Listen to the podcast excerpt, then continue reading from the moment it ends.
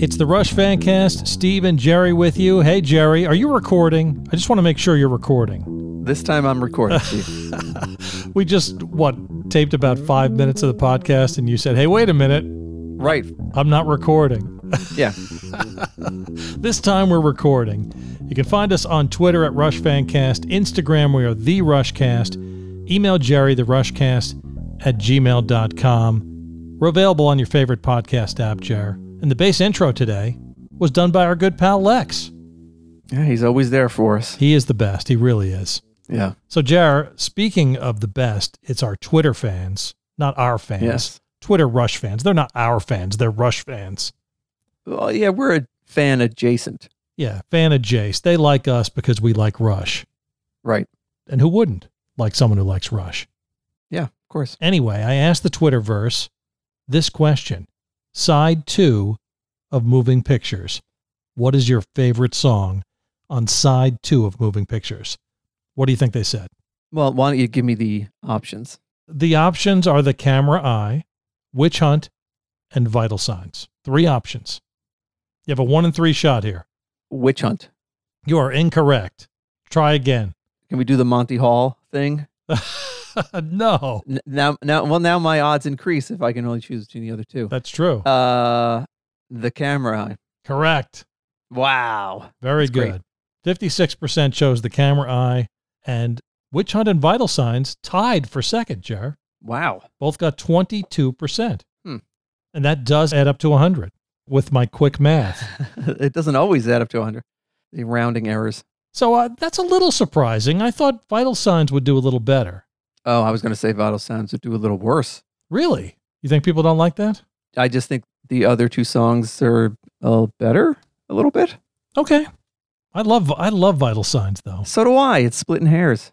I heard a rumor that you have a fantastic email to read. Who told you that? I can't say. I can't give up my sources, Jer. I think you should just read the email. yeah, I think I'm your source. Maybe it could have been you. Okay, I have to take my glasses off as usual, Steve. You look fabulous without your glasses. Oh, thanks, Steve. Uh, this email is from Steven. Steven, I love that name. I know. He spells it different. He's a PH. Okay. He's a PHer. I still like it. So he says, Hi, Jerry. I thought I would email and recount a tale of a 60 year old bloke, Aussie term for man. I think he's from Australia. Yes. who has followed Rush for nearly 45 years.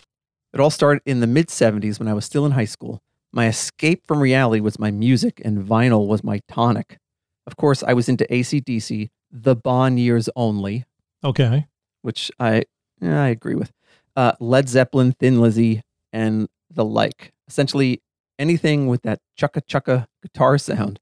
Occasionally, I would venture into the Melbourne CBD looking for alternative albums and those hidden gems from overseas. Living in the suburbs only gave one a limited range of musical choices. Melbourne City had a multitude of different options to buy music, and some stores held international pressings that were difficult to find. In the OS section, that stands for overseas, in the OS section of a record store, I came across a bright red album cover with large, bright letters that spelled Rush. I had no idea who or what it was, but the photos on the back of the album showing three long haired heavy metal types piqued my interest. The store owner had no idea what type of genre Rush was, so I took a chance. I bought the album. Even though Rush's first album was released in 74, it took two to three years before it was available here in the Antipodes. Wow. So the first tr- track blew me away and scared me. I loved it, and from then on, I was hooked. I think my next album was All the World's a Stage, since you got three records for a slightly higher price than a single album. I know I had to order that pressing, which took months to arrive. Since then, it started. I started purchasing all their albums chronologically, starting from Fly By Night. I do recall when Permanent Waves was released in 1980. By that stage, I didn't need to travel into the city to buy it from a specialist store the university record shop stocked Rush albums, believe it or not. Like many Rush fans, I started losing interest when their sound became more keyboard and electronic oriented, but I never gave up on them. In fact, the older I have become, the more I enjoy that period of their musical development. But would I ever see them live? would they tour Australia? I seriously doubted it. So in 2007, the Snakes and Arrows tour, I took the ultimate plunge and traveled to Boston and New York Wow. to see them live. The airfare and tickets cost a small fortune, but I was 12 rows directly in front at both gigs. Here I was in front of a band that I had followed since the mid 1970s, and it was a blast. I envy those fans that have seen Rush many, many times. However, my two shows will live with me forever. What a journey it's been from a teenage boy taking a punt on buying a weird looking album cover to listening to your great podcast. Wow. Wow, that is quite a journey. That is quite that is quite a journey. Your podcast brings back so many memories of hearing their tunes for the first time and being mesmerized by their sound. Thanks, guys. Wow. Thank you, Yeah. Stephen. That that was a great story. It was. And if you're going to travel that far to see Rush, you might as well get 12th row tickets too, right? Right. And you might as well see two shows. And you might as well see two shows. You know, I never really thought about the fact that we're really lucky to be here in the United States and our listeners who are in Canada. Rush albums were readily available. Not so in Australia. Yeah. I never knew that. I never thought about that. But also, you know, being so close to New York, if you want to go see a show, if a band's coming, you can just go see them. If a band is touring, Yeah, everybody plays New York. everybody plays New York. We are spoiled. We are spoiled, Steve. We really are. You more than me. and we're don't we're know. very spoiled with this album we're talking about too because it's fantastic. It is fantastic. Signals so fantastic that we only got through one song on the last podcast. We're going to try to rectify that today and get through more than one song today. Probably two. Probably two, hopefully three, you never know. Now, m- we may just do the whole thing, the rest of it. We may do the whole thing. Why don't we start with track 2 on Signals, Jer? The Analog Kid. Afternoon, the August afternoon has the trees in constant motion. With a flash of silver leaves as they're rocking in the breeze.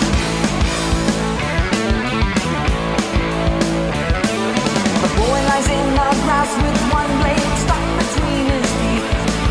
A big sensation quickens in his young, restless heart, and the bright, nameless vision has him longing to divine.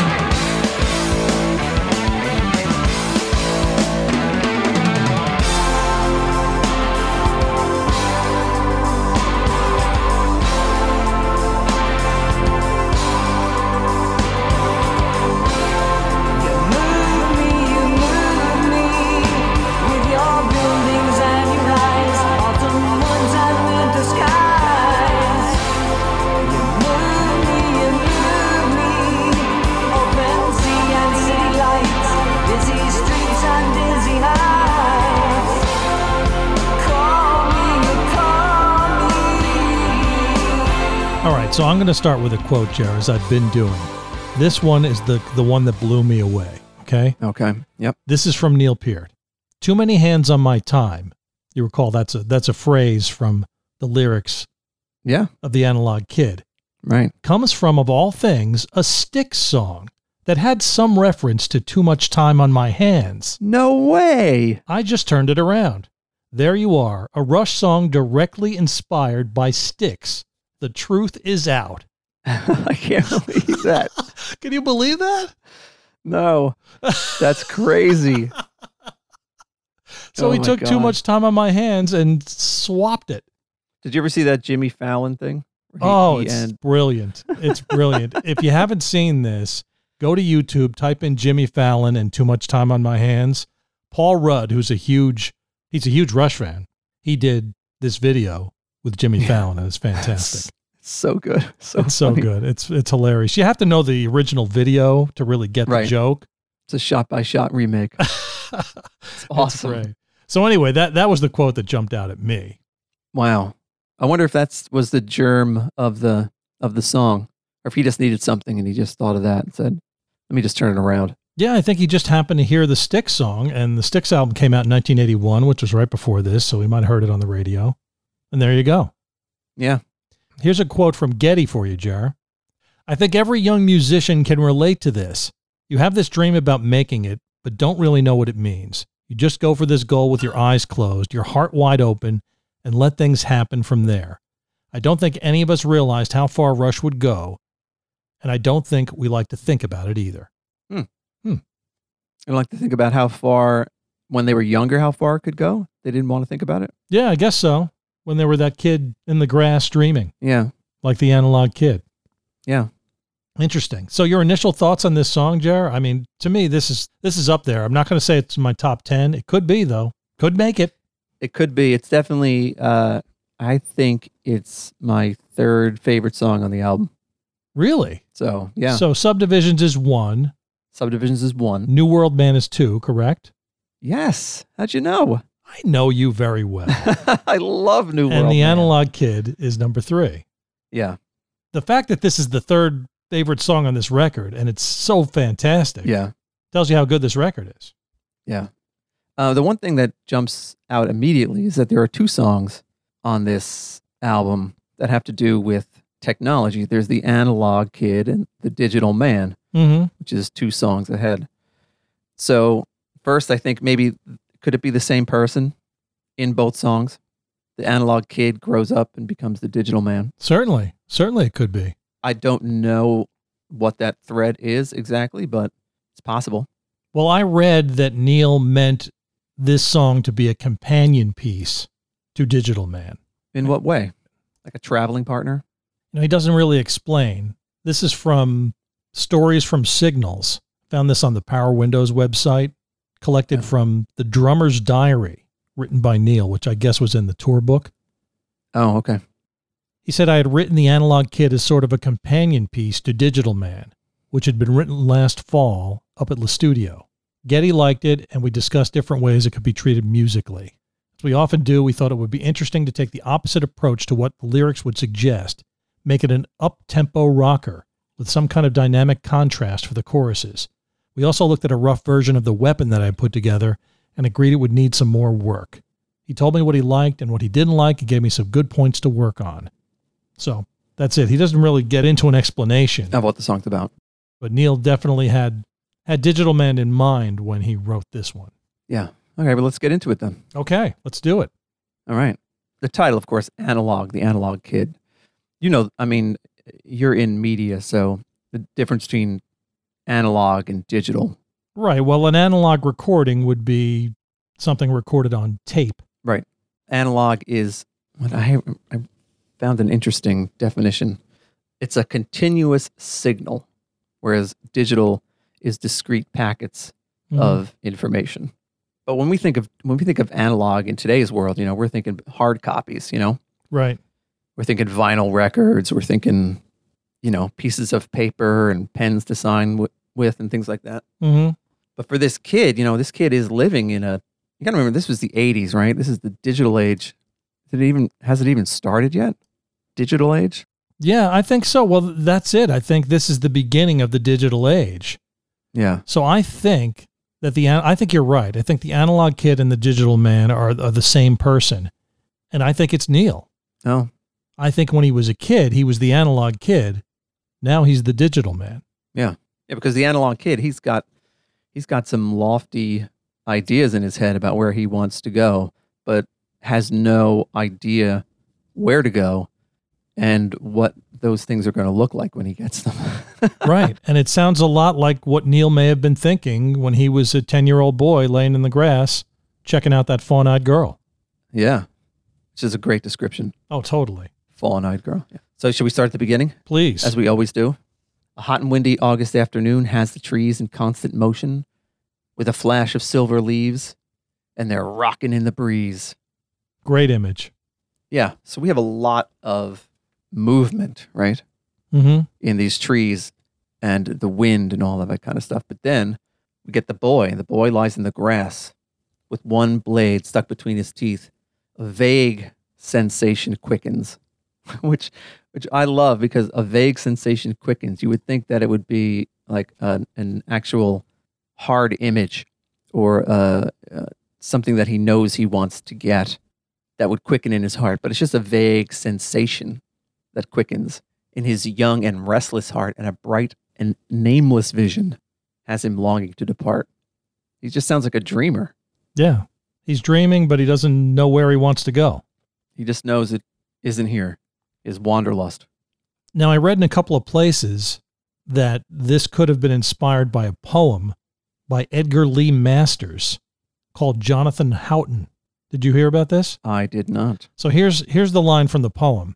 And a boy lies in the grass near the feet of the old man and looks up at the sailing clouds and longs, longs, and longs for what he knows not. Hmm. So which Okay. which is a little similar to Neil's lyrics. Yeah. So that's two things he might have lifted. Well, this I, I song. wouldn't say lifted. I would say borrowed. Okay. Sure. Borrowed. Yeah, and I guess in, in that little poem, what's happening there? He he's learning from someone, but like wants to leave and but doesn't know where he's going to go. Is Yeah. that the Mhm. thrust of that? And what's the what's with the chorus, Steve? What's with the chorus? Tell me about the how what the chorus makes you feel. First of all, before we get into the chorus, the beginning of the song just rocks. Oh yeah, yeah. I mean, it's fabulous and it's driven by the bass line in this song is outstanding. The bass drives it and it just moves. Like Neil was saying in the quote we read, I mean, it's just a, a different feel for the song than you would expect Yeah. with lyrics like this. It it moves like the wind through the trees at the beginning of the song. yeah. And then when you get to the chorus, it slows down Yeah. and we get the keyboard part, right? Yeah, the keyboard part. And you move me, you move me with your buildings and your eyes. Autumn woods and winter skies. Yeah. Is he just doing opposites? Yeah, I mean, I just think he's dreaming. I think it's Yeah. this kid in his dream state, dreaming about different things, dreaming about buildings in the city, autumn woods, winter skies. I mean, it's all all different images that are flying through this kid's head. That's that's what I Right. see. I mean, I could be wrong. Yeah, it's like he doesn't know where to to land, where to focus on. Mm-hmm. Does he want to go to the city? Does he want to be with people? Does he want to be in the the the woods in the autumn or does he want to, you know, be on a mountaintop in the winter? Mm-hmm. Dude's all over the place. Yep. You call me, you call me. Open sea and city lights, busy streets and dizzy heights. You call me, you call me. Yeah. He's hearing the call of the city, Jer. Right, it's it's a lot like uh subdivisions. Yes. I mean, it ties right in with subdivisions. He's the little kid that lives in the suburbs and is out in the park somewhere dreaming. Right. And then we get to the maybe the biggest fantasy of all in the song, right? The fallen eyed girl with sun brown legs dances on the edge of his dream. And we've all had that experience at a, as a little boy, have we not? Seriously. yeah. Yeah. Just some, I don't know, just some girl he probably saw once and is just like thinking about, like, oh, we're going to move away, get married, or something like that. That's what I feel from it. Oh, totally. and her voice rings in his ears like the music of the spheres, which I love because do you know what the the spheres are? The music of the spheres No, I don't. in you know antiquity or whatever, people thought that as the planets moved, they vibrated and made music. Oh, really? So if you could hear it, you could be out in space or whatever, and all of these celestial objects are making beautiful, heavenly like music. And that's what her voice is in his head. Her voice rings in his ears like the music of the spheres. I just love how Neil taps into just just that feeling. You know, as, I, I just go back to being a little boy Yeah. listening to the lyrics of this song Yeah, he does a great job. because we've all had that one girl that we barely knew and she was just, you know, Yeah. The little red haired girl from Peanuts. in our heads. Right, exactly. Charles Schultz did the same thing. He tapped into that too. he knew what was going on, Charles. Schultz. totally. So now we get back to the boy lying in the grass. unmoving. So he has all of this motion around him, right? All these dreams. The world around him is moving, the trees and the, the wind. And he has all of these ideas, but he's just there in the grass, unmoving, staring at the sky. And then his mother starts to call him as a hawk goes soaring by, which is a good contrast of images, right? Oh yeah. home and away, right? Mom for dinner and a hawk just flying away to some adventure. Yeah, and the hawk is going where he wants to go, away. Yeah, exactly. But then he pulls down his baseball cap and covers up his eyes. Doesn't want to hear his mom calling him. does not want to hear, doesn't want to see the hawk either, right? He does. He just wants to be in whatever fantasy land he's living in right at the moment. Indeed. it's a great sketch of you know it's not a song that covers an entire life it's not a song that covers huge and heavy themes like death it's just a song about a boy dreaming of you know things that children dream of whatever they want to be that they'll have all of these great adventures and they can hear the adventure calling them from wherever but you know they have no idea what exactly it means to be an adult and to actually go out and do things. It's just all ideas at this point. Mm-hmm. You know, like I'm going to move to the city. I'm going to be near the buildings. Okay, that's great. you know what I mean? Like they're very childlike ideas about what it means to kind of get out into the world. Yes. Yeah, I totally agree. Totally agree. And I just love the contrast between the chorus and the verses. I mean, Yeah. the speed of the, of the verses to the slowing down of the the chorus. The contrast there is just fantastic. Right. It's so dreamy too, and the lyrics are dreamy too. Yeah. You you move me, you move me, you call me, you call me. And this is the kind of song that Rush couldn't have done five years earlier because those keyboards bring you to that dreamlike state Yeah. that you couldn't get to on, let's say, hemispheres. Right. I agree. Really fantastic. They're just ma- they're making use of their new tools, Jar. to them, new musical equipment is just a new highway someplace, you know, and something new to play with and, and figure out new avenues of expression. It's great. And my favorite point of the song musically is right before we get into this this verse, "The boy lies in the grass, unmoving." Yeah. Getty and Alex are like, yeah, Yeah. that is just awesome. it is.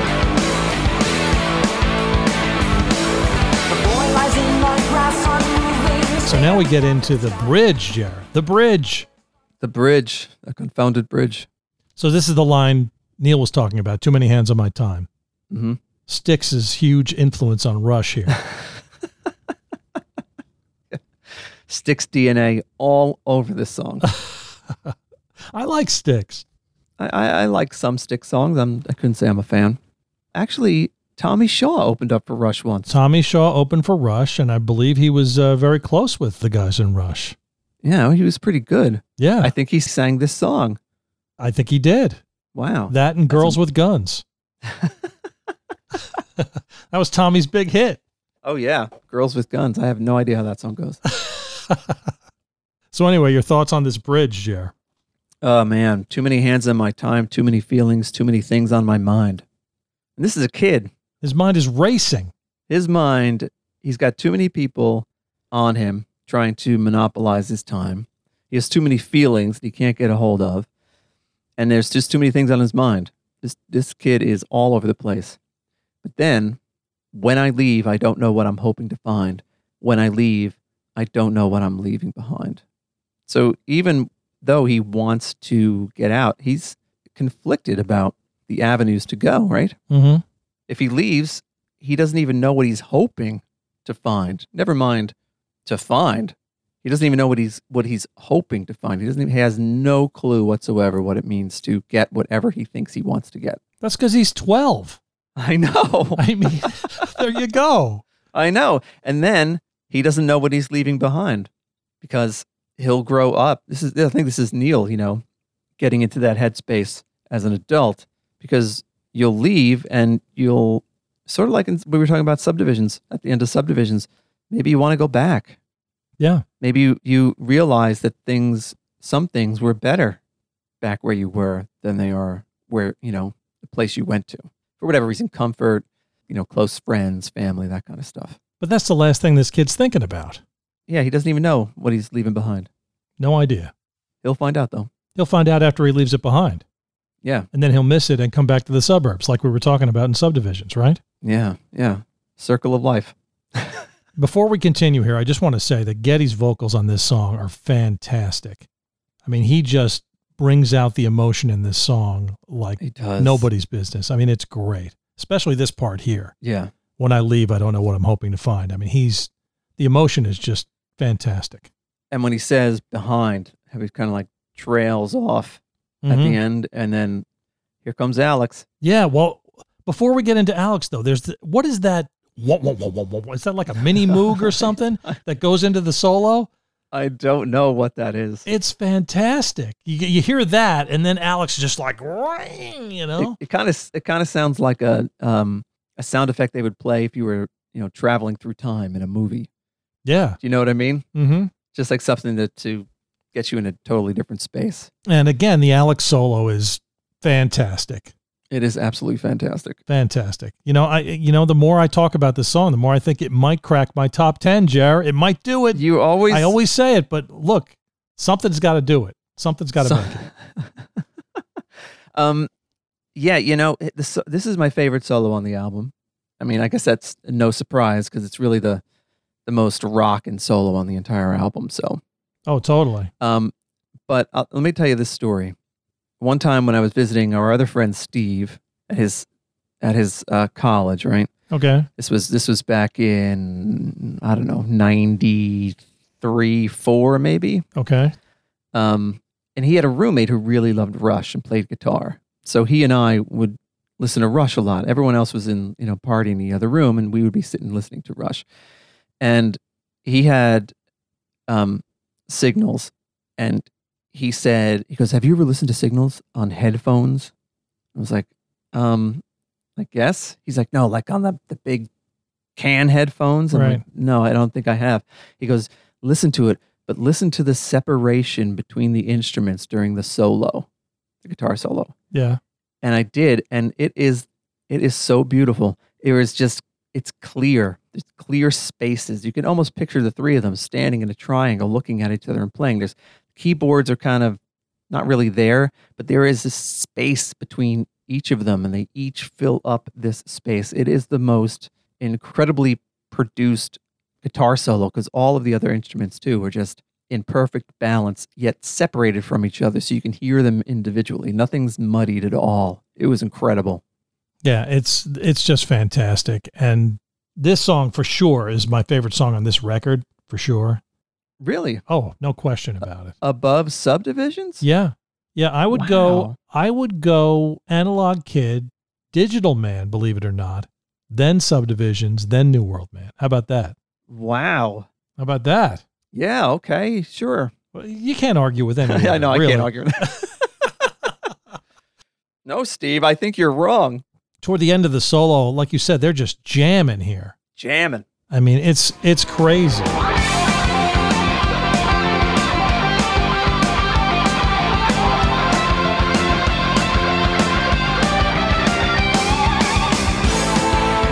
And then we get back into the the bridge part again. Yeah, So it ends with that same bridge. yeah. It's amazing.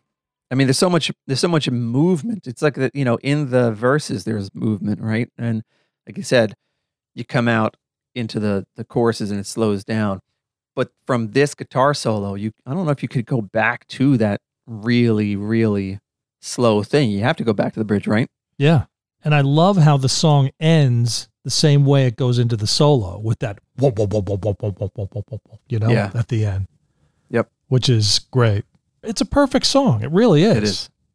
I know, it's amazing. Rush has many perfect songs. This is one of them. Definitely. All right, let's move on to track three on Signals, Jar. Chemistry.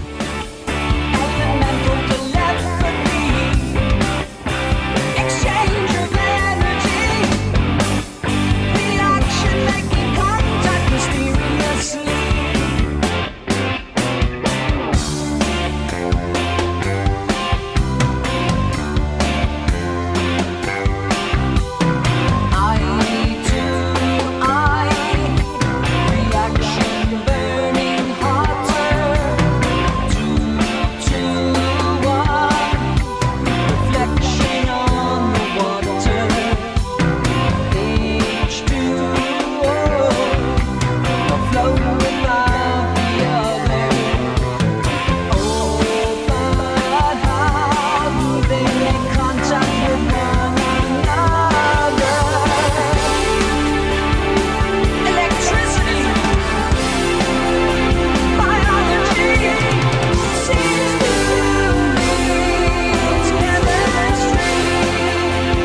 Okay, Jared, chemistry. Chemistry. I've got a quote for you from Alex Lifeson, the guitarist we know and love. Yeah. This is from a 1986 issue of Guitar for the Practicing Musician. Hmm. Talking about power windows, apparently. Very often the guys will have worked out something musically and made a tape of it, which they have nothing particular in mind. Grand Designs on the last album was done that way. They had the musical ideas laid out and just made a little tape for me with guitar, keyboards, and drum machine. And I had that. So again, if I'm stumped on something that I've been working on, I pull out that tape and try to close my mind off for a minute and listen to the tape. Chemistry was a true collaboration between the three of us. The other guys had a couple of key phrases they wanted to express, so they gave me the music. That was easy because all the groundwork was done. Playing with words comes so much easier than having to dream up the whole thing. Interesting. So this was the last song, Jared, that Getty and Alex got a lyric credit on, which I found incredible. Yeah. That might owe to the abstract nature of this song. This song is very abstract for me. Yeah, I mean, it could mean a lot of things. It could mean a lot of things. What do you think it means? Oh, Steve, I think it means a lot of things. you know, I mean, the thing that I think it might mean, I mean, I know there's a lot of technical terms in here, and we're talking about actual chemistry and biology and things like that. But is the deeper meaning of this Rush's chemistry, the chemistry between Getty, Alex, and Neil? I don't know. Is that ultimately what this song is about? I think of it as uh, the op- the beginning of it is chemical reactions, and then the end of it is you know emotional reactions, the connections between people and how they mimic the um, chemical reactions. You know what I mean? Like put two chemicals together and they gel, they blow up, they don't like each other, or they they you know they come together and form water Right. a very useful thing. So I, it's entirely possible that yeah, in some way, as if personalities can gel like certain chemicals can, then yeah, you get something great out of it. And again, more you know the sum was it the more than the sum of their parts, right? Right. But one thing Rush has more than almost any other band is chemistry. Yeah, it's true. And the outcome of chemistry is uh something new. Yeah. Right. Mhm. Oxygen and hydrogen, Right. two gases, put them together, water, water, Steve. right. So yeah, in that way, they come together and they make something new. Which one is the H? Is Getty H? And then Alex and Neil are O. No, Oh, it's two hydrogen, right? Is that right? I think so. Yeah, H two O. Oh, right. See, see, this is why I failed chemistry. Kalyani Menon would be very upset with me right now, Jer. She would be.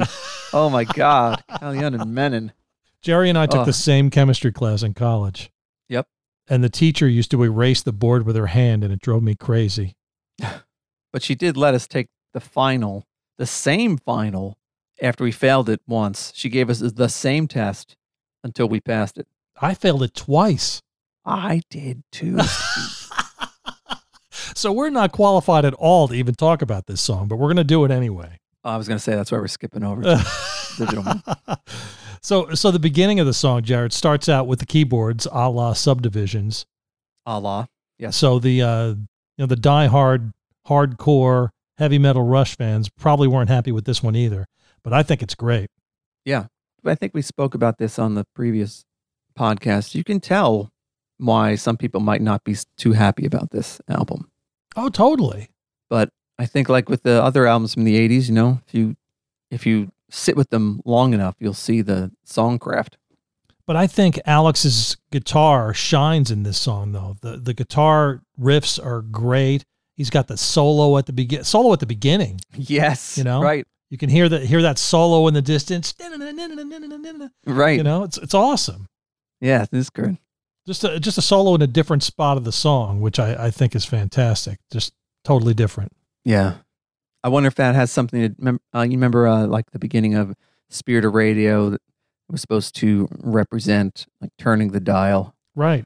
of a radio. Do you think that that solo on chemistry at the beginning has something to do with chemical reactions? I would think so. Or or as in the beginning of the song, signals transmitted, message received, some sort of message going through the air, Yeah, maybe. yeah, yeah. So I think that these first two verses are about chemistry, just you know basic chemistry Okay. signals signals transmitted message received reaction making impact invisibly Mm-hmm. elemental telepathy which is funny because later on when i think that it's about people he says elemental empathy elemental telepathy exchange of energy reaction making contact mysteriously and you know that's what happens when chemicals come together right there's an ex- there's a transfer of energy And I think the drums and the guitar in this part are just fantastic. You know, Alex has got that crunchy, crunchy guitar going. yeah It's great. So, Steve, why don't you uh, hit me with the next, the next lines of the song? All right. Eye to eye, reaction burning hotter. Two to one, reflection on the water. What say you? Why? There's more, Steve. There's a little more after that. H2O, no flow without the other. Oh, but how do they make contact with one another? Wow, that was a great, re- that was a, a great rendition, Steve. I still think this is about the band. I really do. You do? Yeah, I still do. I mean, look, it, it makes sense chemistry wise. Yeah. But it makes sense rush wise too, don't you think? Well, I mean, yeah, the basic chemistry that people have with each other. I think we've already spoken about that, right? Right. And the, the funny thing is the two to one, and then the H two O, which is clever. You know, Neil is just ridiculously clever, right? Yes. H H two O obviously is is water, but H two O, I don't know. Right. no flow no flow without the other so clever It is clever. You can read it either Yeah. way H T O O or H the number two O. right and then he says but how do they make contact with one another which is a great that's a that's a, a, a big philosophical question if you ask me how do all these things how did they make contact with one another I have no idea. i mean there's still there's still oxygen around there's still hydrogen around and some of it is together i'm really showing my ignorance We should go to Brookdale and track down Kalyani Menon and ask her. she would know she would And definitely. she would know. let us know. And then I think the rest of the song is about the human interaction. This is where I think that they start talking about, uh, Neil's talking about them Right. specifically. Because emotion transmitted, emotion received, music in the abstract positively. hmm And, you know, that music is very emotional. Yes. You can, we've talked about this. What song did we talk about this in? Chain Lightning, Exactly. right? How energy is, can be transmitted over distances physically, but also through music and feelings, right? Elemental empathy, which harkens back to elemental telepathy, where somehow like elemental telepathy is kind of like, you know, how these ions uh, come together. How do they seek each other out, right? Positive hmm charges and negative charges. How do they they come together? It's almost like a telepathy, like they can read each other's minds. But here we have elemental empathy, And that's a human emotion. that's a human emotion.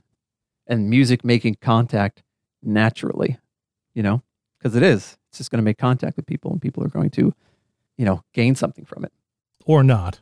or not. That's true. That's true. Uh, that would be a, a- the negative emotion, right? Like when you hear taproot. Right. Sorry, taproot fans. but Rush positively, of course. Of course. And then one, two, three, add without subtraction. Sound on sound, multiplied reaction. That's, you know, that's songwriting, right? Yeah. And I just love the words he uses here. It's just incredible. I know. It's like listening to the Cars when you were younger. Rick Ocasek used the weirdest words all the time. And it always worked. I know it always worked. I just scrambling for the dictionary every once in a while. But then he goes H2O, no flow without the other. Oh, but how do we make contact with one another? That's as much that's as much of a mystery to Neil probably than you know, chemistry in general, right? Yeah. How do you make contact with people? How do you how do you make a connection with them? How is it possible that these three men came together and just had perfect chemistry? Yeah, that is amazing. It really is. It is. Neil shows up at that audition and it's perfect.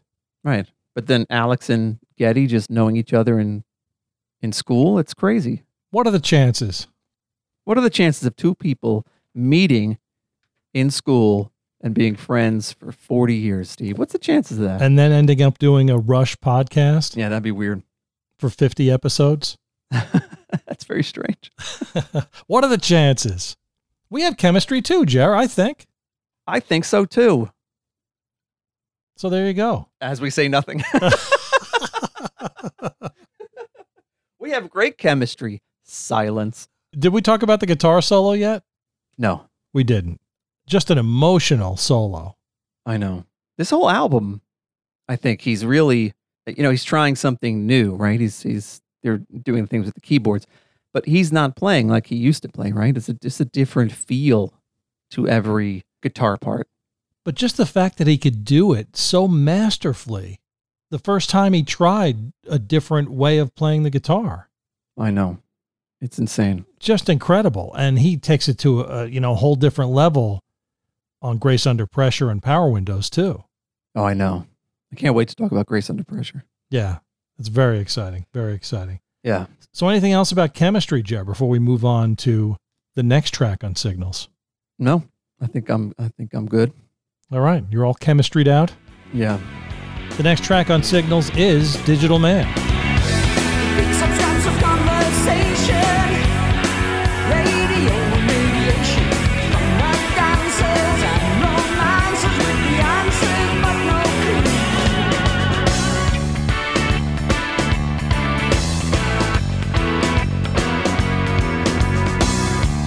Love to spend the night in Zion. He's been a long, long while in Babylon. He's like a lover's wings to fly on to a tropic island, Babylon. So, Jared, here's a fact I read about Digital Man. I love facts, Steve. According to Ultimate Classic Rock, it's the website that we've uh, mentioned frequently on the podcast, Terry Brown was so disgusted with the band's direction on this song that he initially refused to record the track. Why? Does it give an explanation? No, he just didn't like the direction that Rush was going in. And he refused to do it initially. And apparently, I guess they, they talked him into it, Wow, that's crazy. which of course ultimately led to the end of Terry Brown's relationship with Rush. Yeah. But I had no idea. That's crazy, right? Yeah, I mean, I want. What is it about the song though? What what in particular do you think? I don't know. I don't know. I mean, it's definitely different for a Rush song. You know, it's really funky. I love it. This is one of my favorite tracks on the album. Yeah, the drums at the beginning. Oh yeah, it's it's amazing. And the bass line, along with the analog kid. Yeah. The bass line on this song and the analog kid are two of my favorites from Getty. But do you think it's radically different, really, than the other songs in the album? I don't. I've, I've never. It's never. s- You know, stuck out to me in like uh, maybe Vital Signs.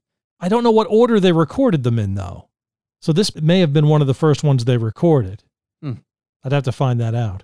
I have a question for you, Steve. We talked about this briefly, but is the Digital Man a grown up analog kid? I believe so. I think so. Okay. I think that's fair to say. As we said before, Neil said this was the analog kid was kind of a companion piece to Digital Man. Right. But is it a direct line from one song to the other, or just I think so. I think so. I think they're I think they're the same person. okay? Well, let's go through the lyrics. And again, I think the analog kid is Neil, and I think the digital man is also Neil at a different point in his life. Yeah. This song, I have to tell you, is a little abstract for me. It's difficult for me to, you know, formulate some kind of cohesive interpretation of the entire song. All right, well let, let's go through it and see see what we come up with. Okay. His world is under observation. We monitor his station. Yeah. So let's start with that. Okay. Who's doing what? Who's we? Right? the, dig- the digital man's world is under observation. We monitor his station. Are they just, is that just like the proliferation of uh, security cameras even in the 80s? Like, what does that mean? Yeah, I that's I mean, I guess that's the way I interpret it. underfaces and the places where he traces points of view. I- I'm at a loss. I really don't know. Yeah, that's a tough one. That's a yeah, tough it sounds one. great though. Oh, it's great. yeah. It picks it picks up scraps of conversation, radio, and radiation from the dancers and romancers with the answers, but no clue. I think he's just listening to all of the chatter that's out there. I mean, now it would be on the internet, but back then it would be, you know, on TV, in the newspapers, Right. things that people are saying. But you know, TV and and newspapers are analog. At least TV was back then. That's true. This is digital. That's why I'm confused. That's true. But the thing is, is- so he picks up scraps of conversation, radio, and radiation from the dancers and romancers with the answers, but no clue, which seems to me, you know, that he has no idea what's really going on, right? People have the answers to things, but they maybe they have the question wrong. Do you ever hear that phrase? Yeah, but I think it just means they think they have the answers, but But they have they have no clue. but they really don't have a clue, right, which is what I think he's saying here. They believe they have the answers, but in reality, they're clueless. and then I guess this is the chorus, right? Would you say the next thing is the chorus? I don't think so. I would call this a bridge.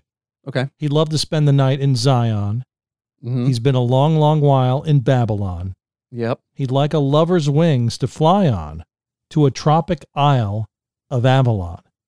Yeah. Now, I looked up all three of these places. Did you? Mhm. Okay. Uh, yeah, because this uh, this song has a like a reggae kind of quality to it, and Yeah. Babylon and Zion are, are huge in reggae songs. Oh, really? See, I was thinking more biblical. Well, yeah, it is.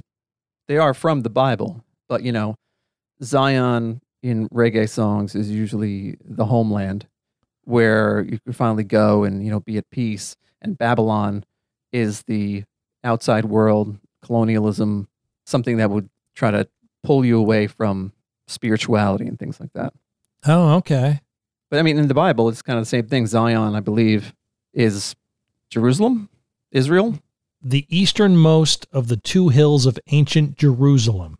So, I- like you said, it's it's the homeland. It's the homeland, yeah.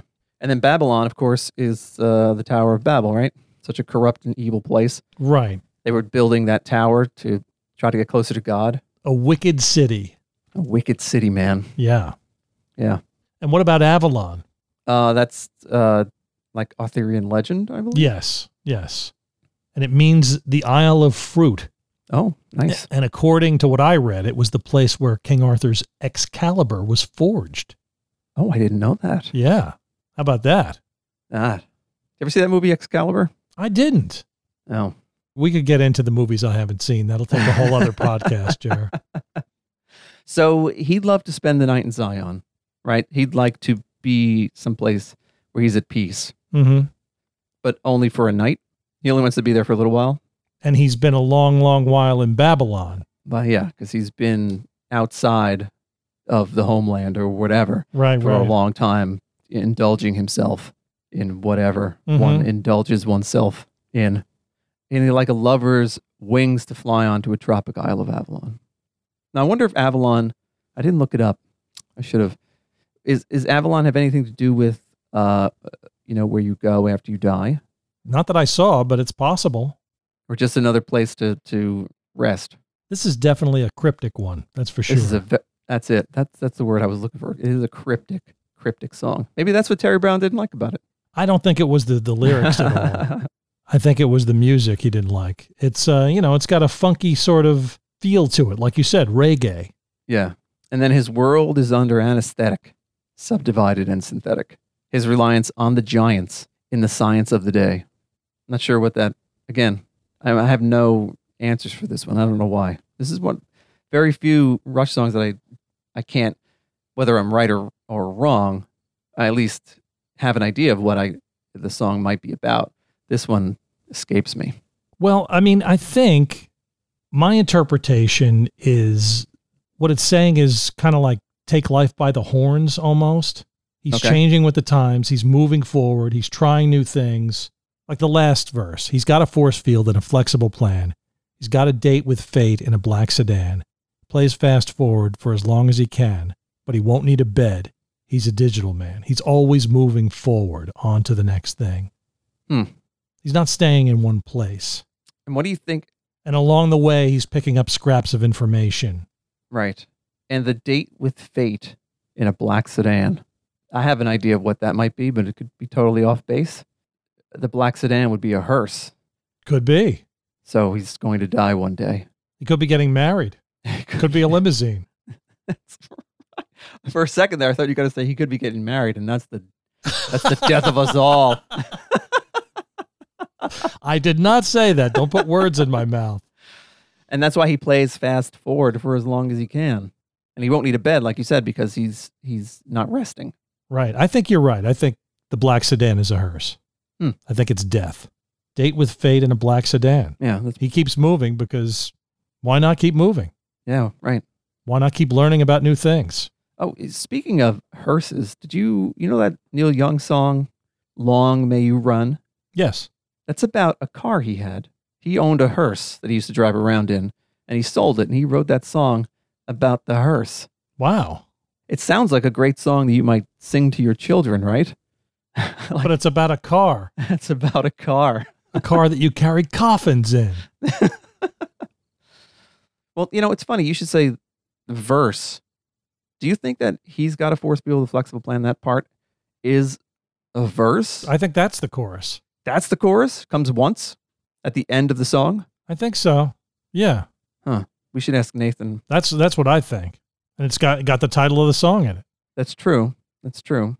But it's uh, it comes at the end, right at the end. Yeah, but that's fine. That's very rush like. They don't care. No. Let's put the chorus at the end. And let's talk about that the the solo section, right where it kind of breaks down a little bit. When it, where it slows down in the bass line. Yeah. I was reading somewhere it's been compared to Walking on the Moon by the police. And I could see that. Huh. Let's play a little bit of it here.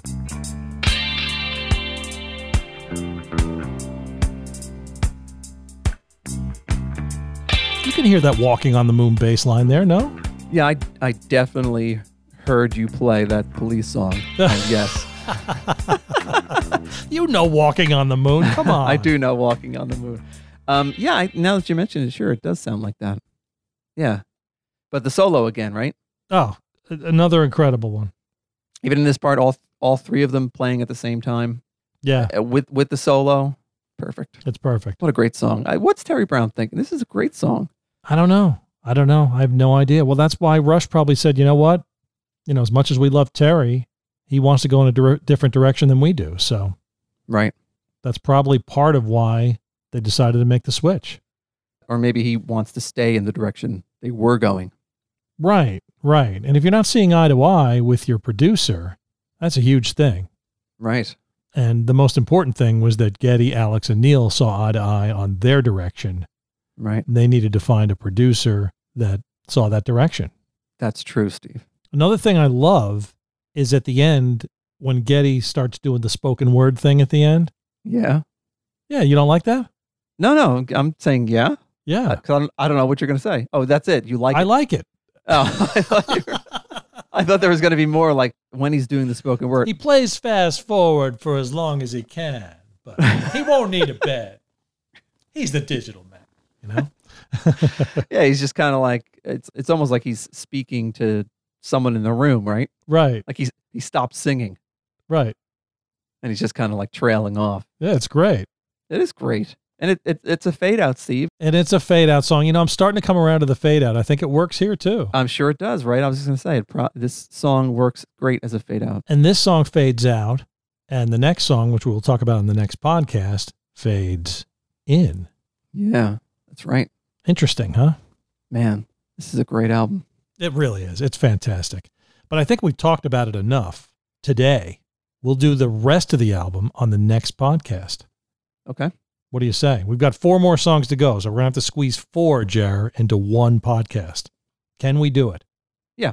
I think we can do Sure. it. Yeah. But so far, I mean, this album is fabulous. It is fabulous. Just fabulous.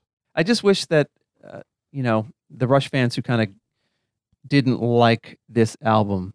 I, you know, I wish that they could have given it a little more attention at the time. Yeah. Maybe they would have liked it a lot more. Well, it got a lot of attention at the time. It sold a lot of records. So people bought it. That's true. They just didn't listen to it. And maybe. well, I think a lot of Rush fans did listen to it, but a lot yes, of other Rush fans just tossed it, right. perhaps in a used bin somewhere. It's so good though. So good. So good.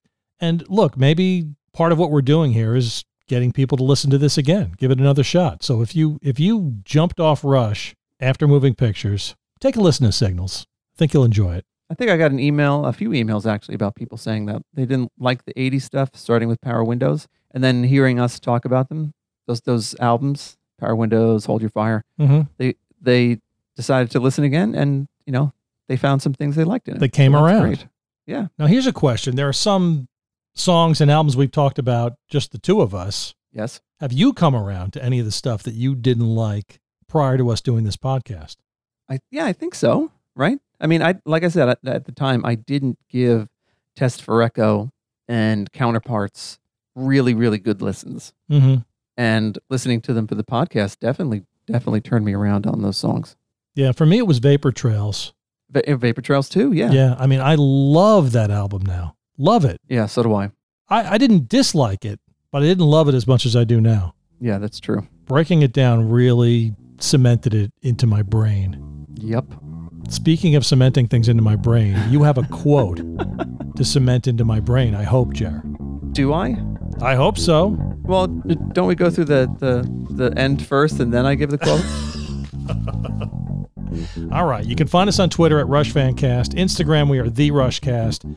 I'm going fast. Jerry, you better be ready. oh, so ready. Email Jerry at the rushcast at gmail.com. Lex did the bass intro. He did a fabulous job. What's your quote, Jer? Quote is emotion transmitted, emotion received, music in the abstract, positively. Nice. Take it easy. Thanks. Bye.